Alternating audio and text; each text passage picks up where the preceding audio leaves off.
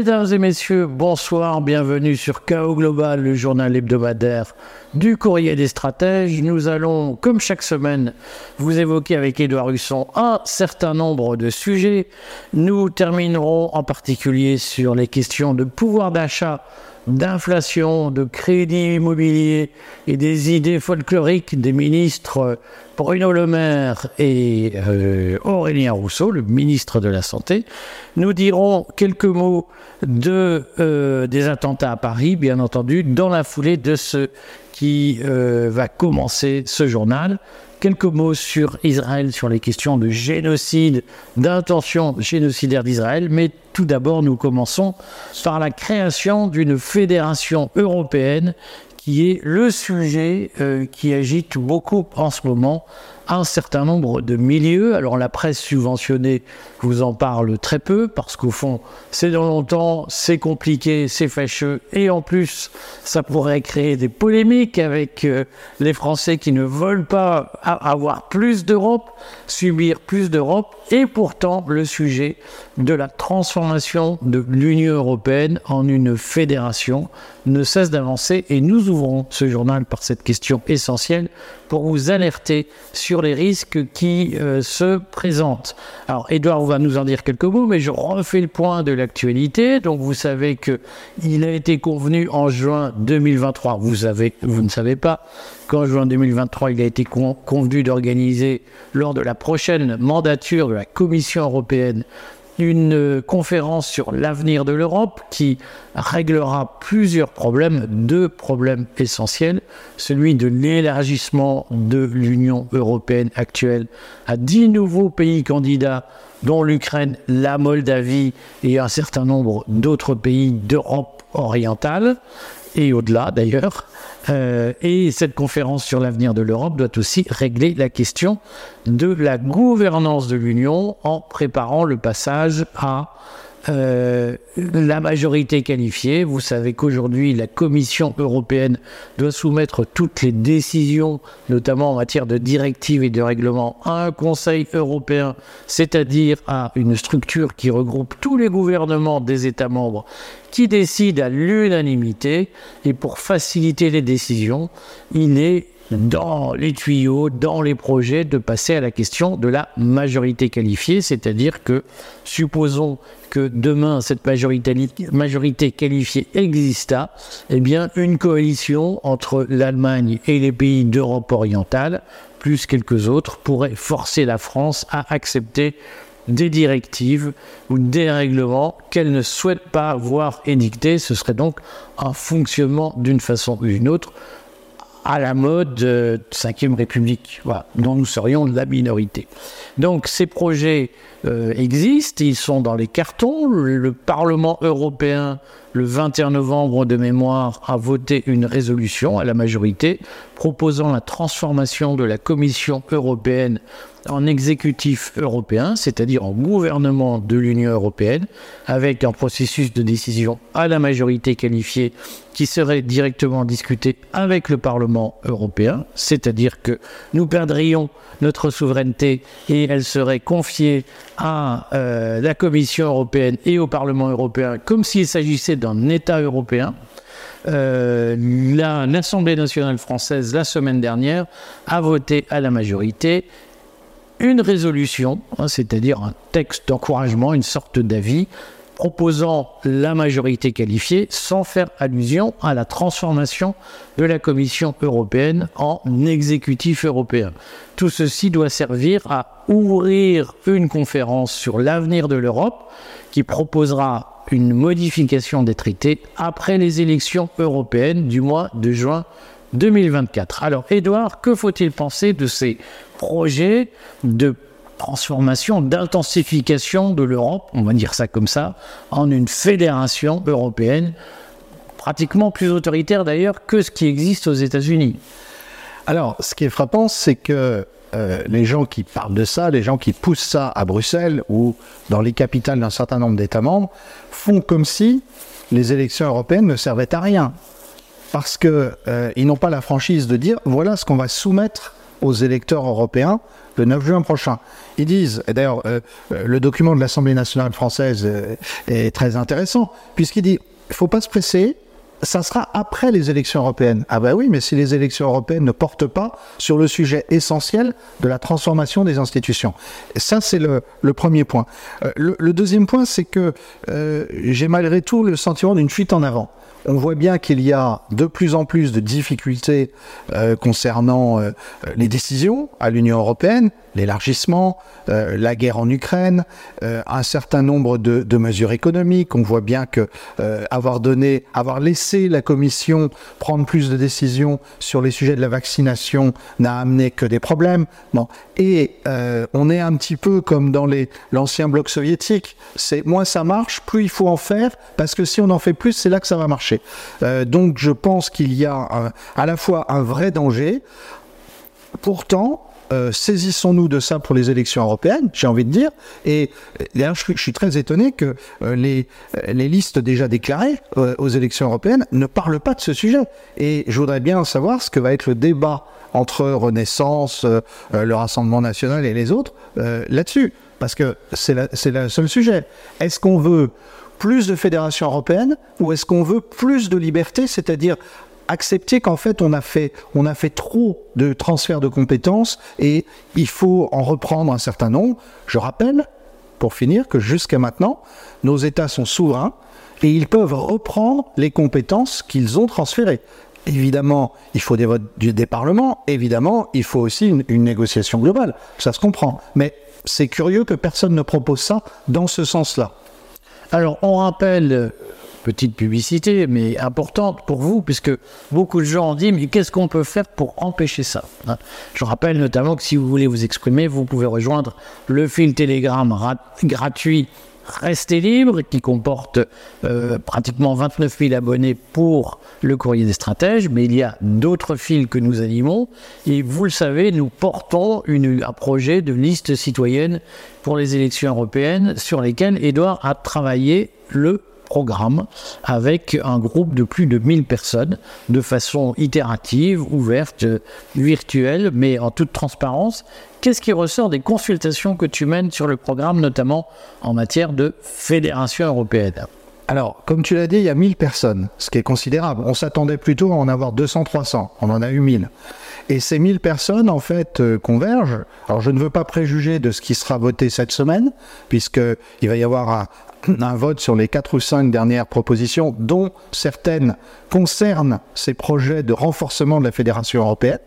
Euh, mais euh, ce que je remarque dans les discussions, c'est qu'il y a l'envie de s'engager, il y a l'envie d'avoir une force politique qui parle de ces sujets-là. Et nous avons déjà euh, euh une dizaine de propositions qui, elles, ont, été votées, et toutes vont dans le même sens. C'est il y a trop de pouvoir pour l'Union, ce qu'on appelle l'Union dans, euh, les traités européens, il faudrait que le, les États nationaux reprennent une partie de leur pouvoir, mais attention, pas pour eux, pour les rendre aux citoyens. C'est ça qui ressort en fait de toutes les discussions. Donc on va voir, mais on en reparlera, je pense, euh, la semaine prochaine, puisqu'on on, on y verra clair sur, euh, sur nos 15 ou 16 propositions. Donc inscrivez-vous, c'est gratuit, et puis l'enjeu c'est que ce soit citoyen, que tout le monde participe, donc il n'y a pas de censure sur le fil, sauf les propos injurieux, bien entendu, ou, euh, contraires à la loi. Mais sur le fond, il y a eu un débat dans ce, ces travaux que tu as menés avec euh, les, les participants sur le mot de Frexit. Qu'est-ce qui ressort finalement? Est-ce que c'est une liste Frexit qui ressort des consultations qui ont été menées? Alors, euh, Frexit, hein, pour bien rappeler ce que ça veut dire, ça veut dire on fait comme les Britanniques ont fait avec le Brexit, on veut que la France sorte de l'Union européenne. Alors, il y a des gens qui, euh, très, très honnêtement, hein, sur, euh, sur le fil de discussion, disent oui, oui, moi je suis pour ça.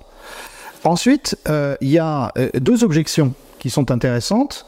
Euh, d'autres personnes qui, par exemple, sont des chefs d'entreprise, qui voient bien la complexité de tous ces phénomènes et qui nous disent bon, on n'est pas du tout contre sur le principe, mais d'abord, euh, est-ce qu'il n'y a pas des choses qui marchent en Europe? Pourquoi est-ce qu'on jeterait par-dessus bord des choses qui marchent? Et puis d'autre part, pourquoi ne pas faire secteur par secteur? Parce que si vous voulez vous prendre de front les institutions européennes, vous allez échouer. Il y a une troisième euh, objection, enfin pardon, une deuxième objection, un troisième argument euh, qui, est, qui consiste à dire pourquoi pas mais discutons entre nous, et justement, c'est là que le groupe de 1000 personnes est intéressant. Euh, est-ce que finalement, euh, on, a envie de ça euh, Est-ce qu'on risque pas d'imiter nos gouvernants qui disent voilà l'Europe ça va être ça. Ben, le risque pour le Frexit c'est qu'il y a la même chose. Un petit groupe de gens qui disent voilà maintenant l'attitude de la France par rapport à l'Europe ça va être ci. Et, ça, je crois que les gens qui participent à notre discussion ne veulent pas. Personne ne préjuge du résultat final, mais en tout cas, euh, on, veut un vrai débat sur la question. Concrètement, donc, rejoignez le fil Telegram prenons-nous en main, mais qui venez sur Restez libre, on vous donnera les coordonnées si vous voulez demander. Euh, venez participer aux travaux, venez participer au vote, et puis nous allons lancer à partir du mois de décembre une campagne de recrutement pour faire une liste, monter une liste pour le mois de juin, une liste qui sera une liste citoyenne, et donc rattachée à aucun parti et euh, euh, fondée sur l'idée qu'il faut que nous nous prenions en main, c'est-à-dire que depuis le bas de la société, le pouvoir revienne aux citoyens. Et puis une liste qui va parler d'Europe. Et une liste qui va ça, parler d'Europe. Ça va être original. Et des sujets européens. Alors, sur ce point, donc, on suivra ça sur le courrier des stratèges. Ne manquez pas de nous rejoindre. Euh, parlons de Gaza. Euh, autre sujet d'actualité maintenant, puisque euh, toute la presse en a parlé. Il est maintenant acquis que les services secrets israéliens avaient rédigé un document de 40 pages euh, résumant, synthétisant, présentant, analysant les projets du Hamas qui sont passés à l'acte le 7 octobre. Donc on sait que le gouvernement israélien était parfaitement informé en détail des projets du Hamas, qu'aucune mesure n'a été prise pour euh, faire euh, obstacle à la réalisation de ce projet terroriste, comme on l'a beaucoup dit. Euh, est-ce que ça signifie, Edouard, tu en as parlé, est-ce que ça signifie que l'opération du Hamas est un piège tendu par le gouvernement israélien ou une opération, en tout cas un billard à plusieurs bandes, destinée à justifier une éviction une Nakba, comme disent les Palestiniens, une éviction de la population palestinienne de Gaza, voire un génocide à Gaza. Alors, je, euh, paradoxalement, je ne crois pas. Je crois qu'en fait, il y, a, deux logiques qui se sont affrontées. On comprend de plus en plus qu'il y avait un projet d'attaque de Gaza par les Israéliens. Il faut bien comprendre, hein, ça c'est important de le rappeler, que euh, depuis que les Israéliens ont quitté euh, Gaza en 2007, en fait, ils n'ont jamais cessé de harceler euh, les Gazaouis. Euh, et de, c'était en fait un, un siège euh, qui ne disait pas son nom. Ce et, que Dominique de Villepin appelait une prison à ciel ouvert. Voilà. Et donc, l'idée l'idée d'attaquer un peu plus Gaza avec éventuellement euh, le projet euh, d'expulser encore plus de Palestiniens, voire d'essayer de pousser les Palestiniens euh, vivant à Gaza vers l'Égypte, on va y revenir peut-être, eh bien, euh, en soi, c'était une intensification. Ça pouvait correspondre à un moment où Israël aurait fait euh, la paix avec, plusieurs de ses voisins arabes, en particulier avec l'Arabie saoudite. Et on sait qu'il y avait un accord euh, qui était euh, bien avancé. C'est là que le Hamas, moi, mon interprétation, c'est plutôt que le Hamas a pris de vitesse les Israéliens.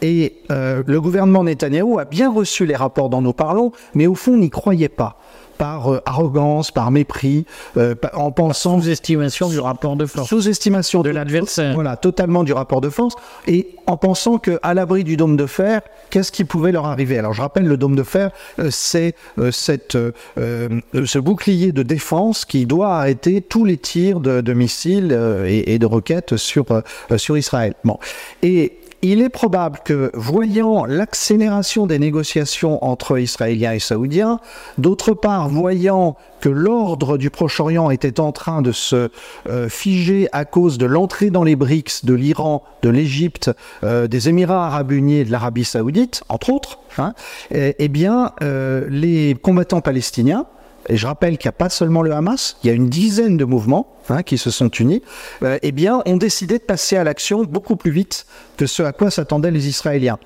Ça ne change pas le fait que les Israéliens, voyant cette attaque, se sont dit c'est maintenant, saisissons l'occasion. Et c'est là que on parle effectivement de plans, euh, de plans d'expulsion euh, des euh, Palestiniens de Gaza vers le sud. On sait d'ailleurs que dans la deuxième quinzaine d'octobre, les Américains, Washington, soutenaient ce plan.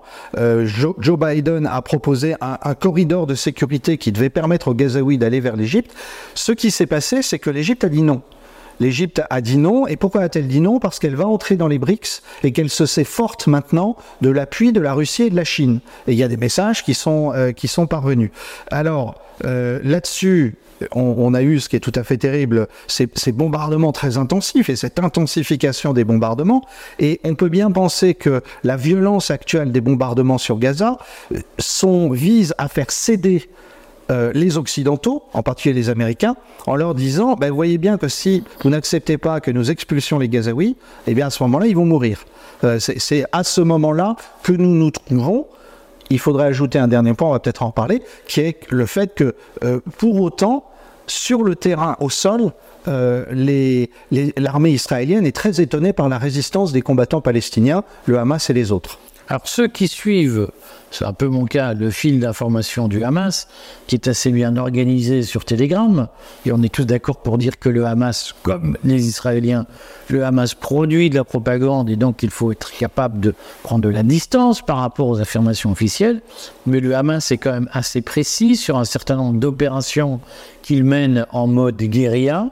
Par exemple, ce week-end, le Hamas s'est targué d'avoir piéger un camp, euh, campement de soldats, de 60 soldats israéliens, et de les avoir liquidés après avoir actionné des mines antipersonnelles, puis avoir fini le travail, si j'ose dire, de façon cynique, à la main, en, parcourant, en achevant, comme le Hamas l'a dit, les survivants. Est-ce que ça signifie que dans cette sale guerre, nous avions écrit au début de la guerre que cette guerre serait une guerre de crimes de guerre? Est-ce que dans cette guerre de crimes de guerre, selon toi, le Hamas est en train de remporter des victoires tactiques importantes? On a affaire à une, à une guerre urbaine. Euh, là, on, a, on laisse la guerre de bombardement. Qu'est-ce qu'elle est? Là, les Israéliens, de toute façon, sont les seuls à agir, et, et nous, nous venons d'en parler. Mais au sol, on a affaire à une guerre urbaine. Et cette guerre urbaine, euh, les, combattants palestiniens euh, sont euh, effectivement préparés à la faire. Ils se sont préparés depuis longtemps à la faire et ils ont, je dirais, une forme de résolution, certains diront de fanatisme, qui fait qu'ils pensent qu'ils n'ont rien à perdre. ils ont en plus un réseau de tunnels, personne n'en connaît vraiment les dimensions, mais les, tous les spécialistes... Un réseau plus grand que le réseau de Londres, hein, de, le réseau de métro de Londres. Le métro de Londres, on parle de 500 km, c'est peut-être moins. Toujours est-il que c'est un, un, vrai réseau qui leur permet de surgir à différents endroits. Euh, et puis, euh, surtout, il faut voir l'armée d'en face. L'armée d'en face, ce sont euh, souvent des jeunes qui font leur service militaire, qui ne sont pas prêts à cette guerre urbaine. Et alors, ce qu'on n'a pas beaucoup dit dans, dans, les, dans les médias établis, mais quand on fait une veille euh, soigneuse sur Internet, euh, on, le voit surgir à différents endroits. Euh, il y a des unités israéliennes qui n'ont plus envie d'avancer. Certaines qui ont battu en retraite, dont les commandants ont été limogés. On, parle hier d'un soldat israélien qui s'est qui s'est suicidé plutôt que d'avancer dans, dans, Gaza.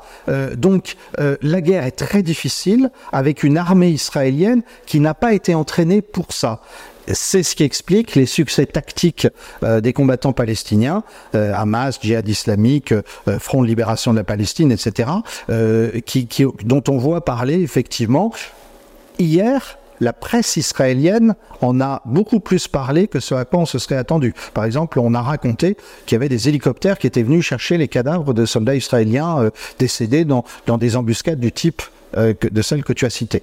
Donc, globalement, est-ce que le, on, sent, si je t'écoute, qu'il y a à Paris de Netanyahou et son gouvernement, euh, d'une certaine façon, pour redorer son blason qui était extrêmement terni par les manifestations contre sa réforme de la justice avant la guerre, Netanyahou se dit qu'il pourrait sortir grandi s'il était l'homme de la solution de Gaza ou l'homme de d'une certaine façon de la purification ethnique. On voit qu'en Cisjordanie, il y a aussi des tentations. Euh, Est-ce que ce pari risque d'être perdu? Euh, un, un détail qui n'en est pas un, aujourd'hui, le procès de Netanyahou pour corruption a repris. Or, ce procès doit être signé par le ministère de la Justice, par le ministre de la Justice lui-même, la reprise du procès. Ça veut dire que la trêve politique liée à la guerre est finie. Donc, on, on est devant un jeu interne israélien très compliqué. Deuxième chose, euh, oui, on sent bien que euh, euh, Netanyahou voudrait accélérer et voudrait réussir à créer le grand Israël. C'est bien ça qui est, qui est en jeu. C'est le projet du Likoud depuis sa création. Voilà, d'où d'ailleurs les, les attaques dont on ne parle peu, mais en Cisjordanie. Pour autant, euh, Anthony Blinken, il y a quelques jours, euh, a expliqué à Netanyahou, qui parlait de plusieurs mois, il lui a dit non, non, vous avez quelques semaines, pas plus. Euh, et d'autre part, il y a ces difficultés su- sur le terrain. Comme il y a un front international de plus en plus soudé qui est décidé à empêcher euh, l'expulsion des Gazaouis dont, nous parlons, même si ces choses-là prennent du temps, même si euh, s'opposer à, à, ce qui relève bien d'un nettoyage ethnique, euh, c'est pas si facile que ça en fait de la part de la communauté internationale. Eh bien, on, on, voit bien que le, le sort balance. Personne ne peut dire, mais effectivement, quand on voit quand on voit les chiffres, quand on voit que samedi il y a 600 Gazaouis qui sont morts sous les bombardements, dimanche il y en a 700, euh, c'est tout à fait atroce ce qui se et il faut euh, appeler les, choses par leur nom. Alors, on voit bien qu'il y a euh, en France une intensification de la propagande anti-islamiste qui vise à nous faire admettre que, au fond, tuer un Palestinien, c'est un peu tuer un- futur terroriste qui va venir euh, nous égorger sur notre sol. Il y a de ça quand même. Ah bah euh, oui, L'amalgame s'est fait. c'est c'est l'amalgame qui est fait, qui est d'ailleurs, euh, euh, euh, pardonne-moi, mais totalement stupide. Parce que tuer un Palestinien, c'est prendre le risque euh, d'avoir un nouveau terroriste qui vienne chez nous ou qui se réveille chez nous en disant qu'est-ce que vous faites, vous, gouvernement français, de soutenir ce truc-là? Alors ça a été le cas puisqu'il y a eu un attentat au couteau qu'on signale, euh, terrible, un, un touriste germano-philippin est mort, ce qui montre quand même que là aussi les choses sont plus compliquées qu'on ne le dit.